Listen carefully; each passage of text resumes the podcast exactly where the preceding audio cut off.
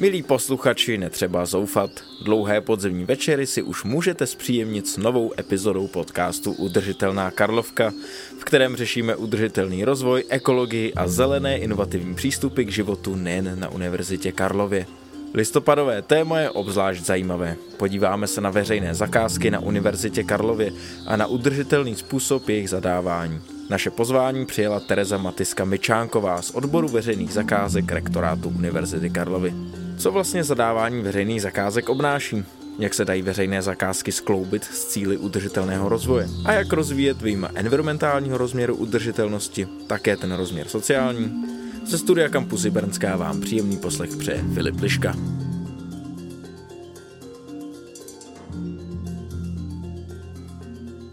Tereza Matiska Myčánková z odboru veřejných zakázek Univerzity Karlovy. Dobrý den a vítejte v Udržitelné Karlovce. Dobrý den, já vás jenom lehce opravím, jestli mohu. Já nejsem z odboru veřejných zakázek Univerzity Karlovy, ale rektorátu Univerzity Karlovy, což je tady u toho velmi důležité.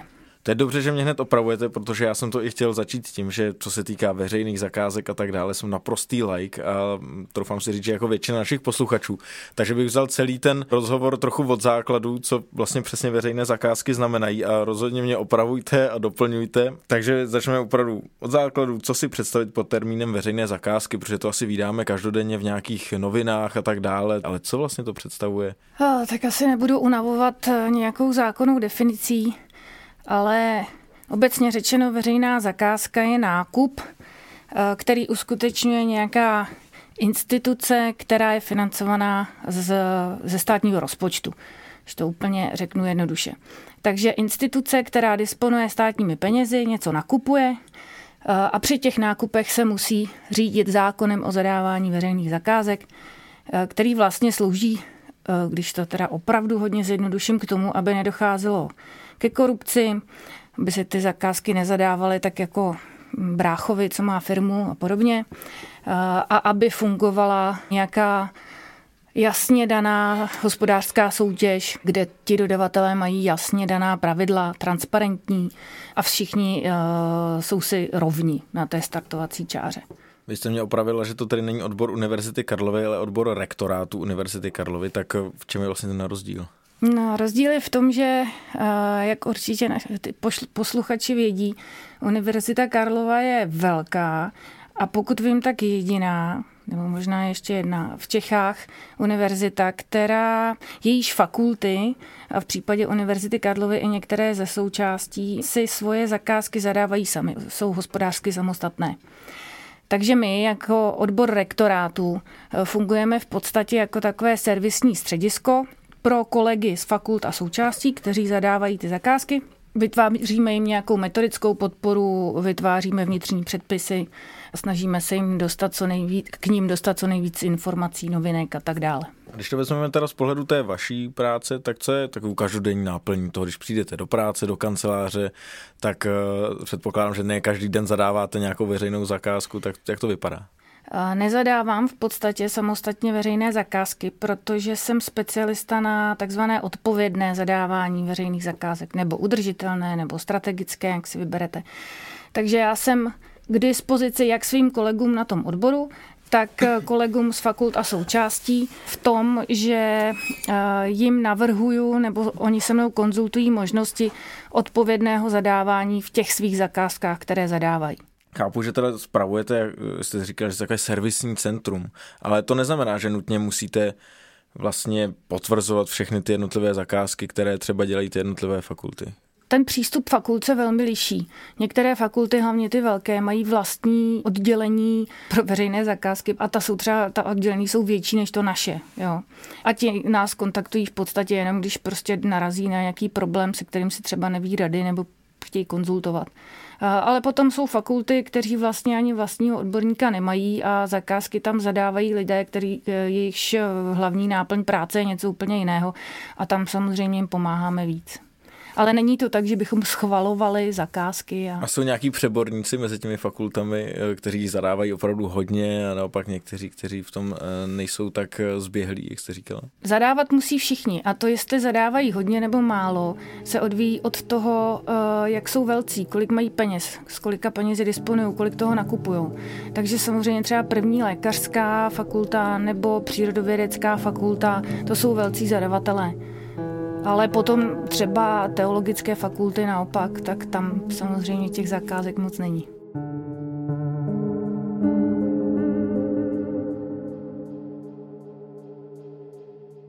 Čem je to specifické, to zadávání veřejných zakázek právě na univerzitě? Protože vy jste říkala, že samozřejmě veřejné zakázky se týkají všech těch různých veřejných, po případě státních institucí. V čem se to ale liší na univerzitě? Jsou tam nějaká specifika v tomhle ohledu? To hlavní specifikum je, že univerzity tady mohou uh, i, i, v, i v tomhle tom uh, správním prostředí uh, naplňovat nějakou svoji edukační roli a snažit se být lídrem v rozvoji v přístupu k těm zakázkám, snažit se zkoušet nové věci. A to se i děje v Čechách, si myslím, že univerzity opravdu se snaží zkoušet nový přístup v, těm, v těch zakázkách, nové způsoby hodnocení uh, a tak dále. A potom to posílat dál. Nejsou samozřejmě jediní, to bych jako ostatním zadavatelům křivdila, ale v tomhle vidím tu jako specifičnost. Jinak, co se týče nákupů, uh, těch vlastních předmětů plnění, uh, tak specifikum naší univerzity je určitě to, že jsou strašně rozmanitá ta plnění napříč fakultami a součástmi. Ještě budu trochu se bavit o těch veřejných zakázkách obecně, jestli se třeba k něčemu konkrétnímu, ale právě jste mi někde trochu nahrála tou rozmanitostí, protože samozřejmě jak uvažovat o té univerzitě Karlovy jako o celku. Bavili jsme se o tom, fakulty se zadávají sami, ale teď těch, je tam celá řada budov, celá řada prostor a tak dále. Jak vlastně vůbec jako podchytit tu univerzitu Karlovu jako v nějakém celku? Z pozice mě jako specialisty na odpovědné zadávání a člověka, který se třeba podílí na eh, některých zakázkách, které eh, se eh, vyhlašují pro celou univerzitu, to znamená centrálně, kterých není na Univerzitě Karlově moc, ale existují. A když bychom to teda měli trochu konkretizovat, co třeba je takovou zakázkou? Je to třeba pojištění nebo telekomunikační služby. Teď budeme připravovat zakázku na energetický audit. A to, to jsou zakázky, které se zadávají centrálně skutečně pro celou univerzitu. A pak jsou ještě zakázky, které my zadáme a fakulty mají možnost, nikoli v povinnost se do toho zapojit a použít třeba smlouvu, kterou my uzavřeme. Takže když se vrátím k té vaší otázce, tak já si myslím, že ten pohled na celou univerzitu je možný právě jenom tady v těchto těch předmětech nebo nákupech, kde skutečně se to je to nějakým způsobem výhodné pro všechny zúčastněné, to znamená pro všechny fakulty a součásti. Vy jste to tady zmínila a bavíme se tady vlastně, já se skoro jak pamětník si připadám, protože už když jsme začali víc než před tím rokem s tímhle podcastem, tak už se začínalo uh, s tím, že jsme mluvili ještě s tehdy s tehdejšími členy kolegia o tom energetickém auditu. Tak možná právě k tomuhle se můžeme přesunout, eh, jak vlastně ta veřejná zakázka probíhá, jak vlastně zadávat audit Můžeme klidně nějaké ty věci z hlediska veřejných zakázek na tomhle konkrétním případě představit. Ta zakázka je teďka úplně v plenkách.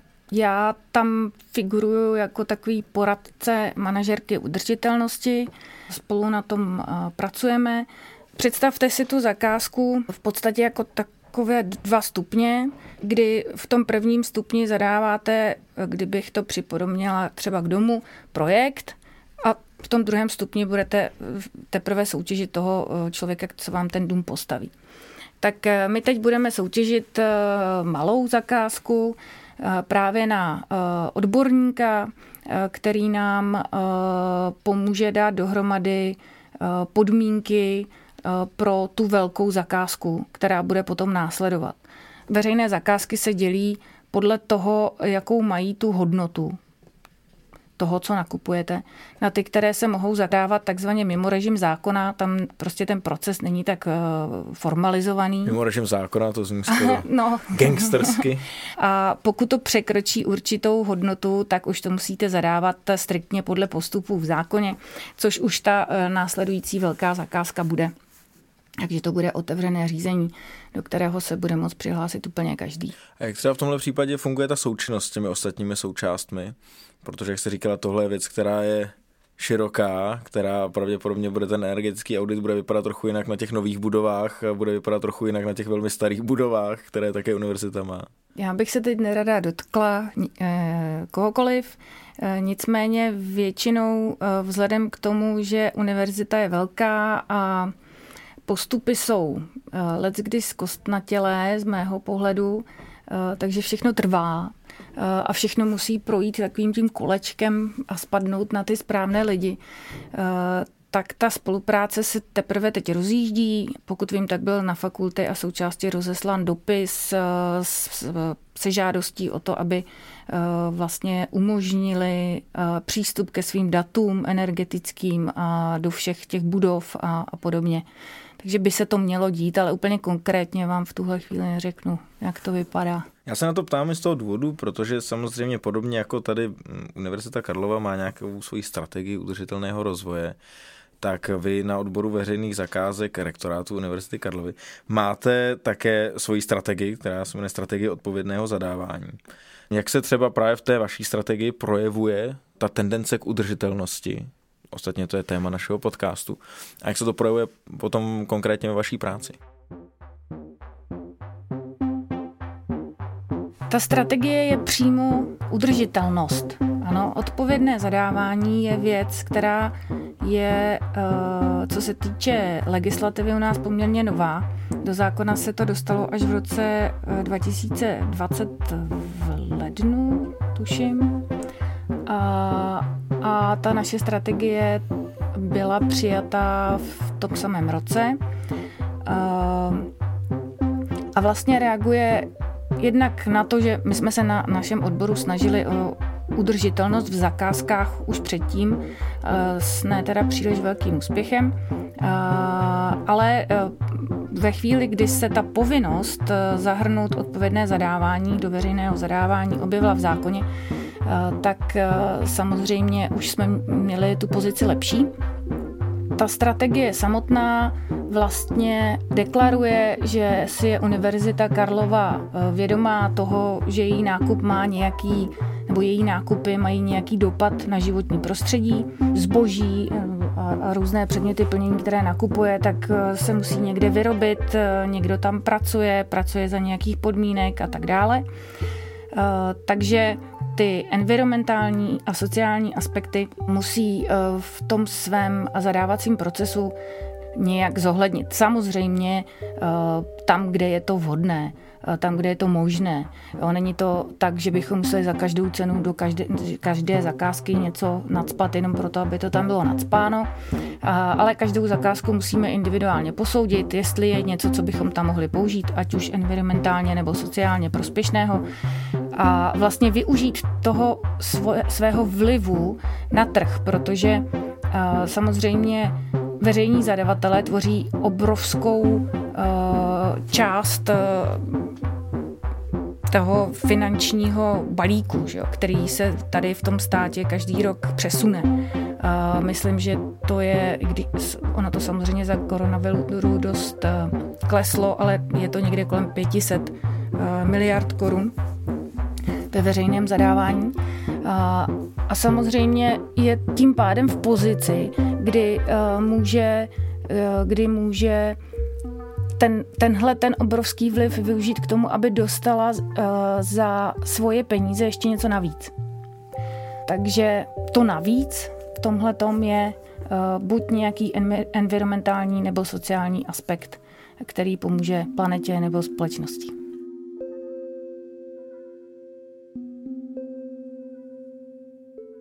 Ta strategie vlastně platila do roku 2023, nebo ještě stále platí. Teď tenhle moment se evaluuje. Už jsou tam nějaké body, o kterých víte, že bude potřeba nějak přehodnotit? Teď jsem přesně v tom procesu a já si myslím, že to nebude ani tak o přehodnocování, že eh, ty dva strategické cíle, které tam máme, eh, což je jednak implementace odpovědného zadávání na univerzitě a potom eh, podpora implementace a rozvoje toho odpovědného zadávání v rámci univerzitního prostředí v České republice Takže ty jsou stále platné, pořád je potřeba je naplňovat. Ale co já bych chtěla a na čem jsme se tedy předběžně dohodli s manažerkou udržitelnosti, je tu strategii více navázat na strategii udržitelného rozvoje, kterou už teďka máme eh, a která se zabývá věcmi, eh, které vlastně velmi úzce souvisí s veřejnými zakázkami. Eh, a myslím si, že přesto, že budou ty strategie pořád vedle sebe, takže by měly se víc reflektovat. Myslíte, že už teďka se daří nějaké, té, nějaké ty určité aspekty toho strategického plánu nebo respektive ideálu udržitelnosti, řekněme, naplňovat v rámci zadávání veřejných zakázek? Děláme pravidelně pro kolegy z fakult setkání, kde to konzultujeme, besedujeme, diskutujeme. Teď mě napadá třeba nákup IT techniky, kde už standardně vyžadujeme certifikáty, které zaručují, že eh, ty díly nebo eh, to zboží nebylo vyrobeno, eh, dejme tomu dětmi nebo otrockou prací a podobně. Teď se třeba snažíme, aby se Univerzita Karlova zapojila do Electronics Watch, což je taková skupina veřejných zadavatelů, kde členové vlastně platí za to členství a ta skupina eh, potom eh, platí v zemích, kde se ta elektronika vyrábí eh, svým inspektorům a ti přímo tam, kde se to vyrábí, kontrolují, že se neporušují lidská práva a podobně. Protože my tady si koupíme počítač, ale kde ho kdo vyrobil, to samozřejmě nikdo neví. Takže pomocí téhleté organizace my bychom vlastně měli přímý vliv na to, že eh, to, co my nakupujeme, se vyrábí v zákonných eh, a lidských podmínkách. Já to mluvíte poměrně často a tady v tom našem rozhovoru a je to hodně přítomné i v té strategii toho odpovědného zadávání. A to samozřejmě to, že ta udržitelnost má dva rozměry, jeden ten environmentální a ten druhý ten sociální. Vy tady hodně často akcentujete právě ten sociální rozměr. Mm, je to právě ta část, na kterou se v rámci těch veřejných zakázek snažíte soustředit primárně? Ano, ta environmentální část totiž je už poměrně zavedená. Je celkem jasno, samozřejmě sem tam se objeví něco nového a my se to snažíme využít, eh, ale už můžete využít spoustu ekoznaček, certifikátů a vlastně nemusíte nic moc vymýšlet.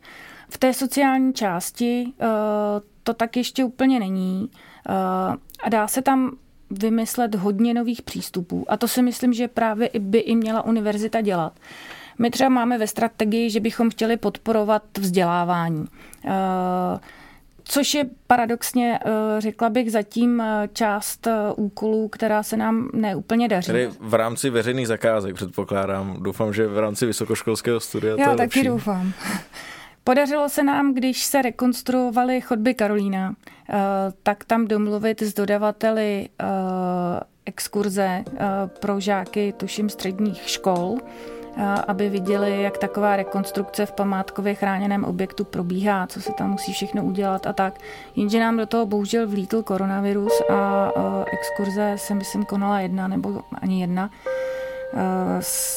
Předpokládali jsme, že budeme moc více využívat praxi našich studentů v různých zakázkách, ale ukazuje se, že to není úplně ta cesta.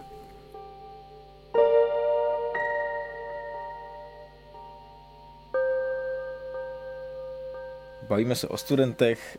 Je třeba zmínit, že vy jste tedy vystudovala práva, ale ještě teďka doděláváte druhého magistra a to na oboru, teď se to nespletu, sociálně kulturní antropologie na Filozofické fakultě.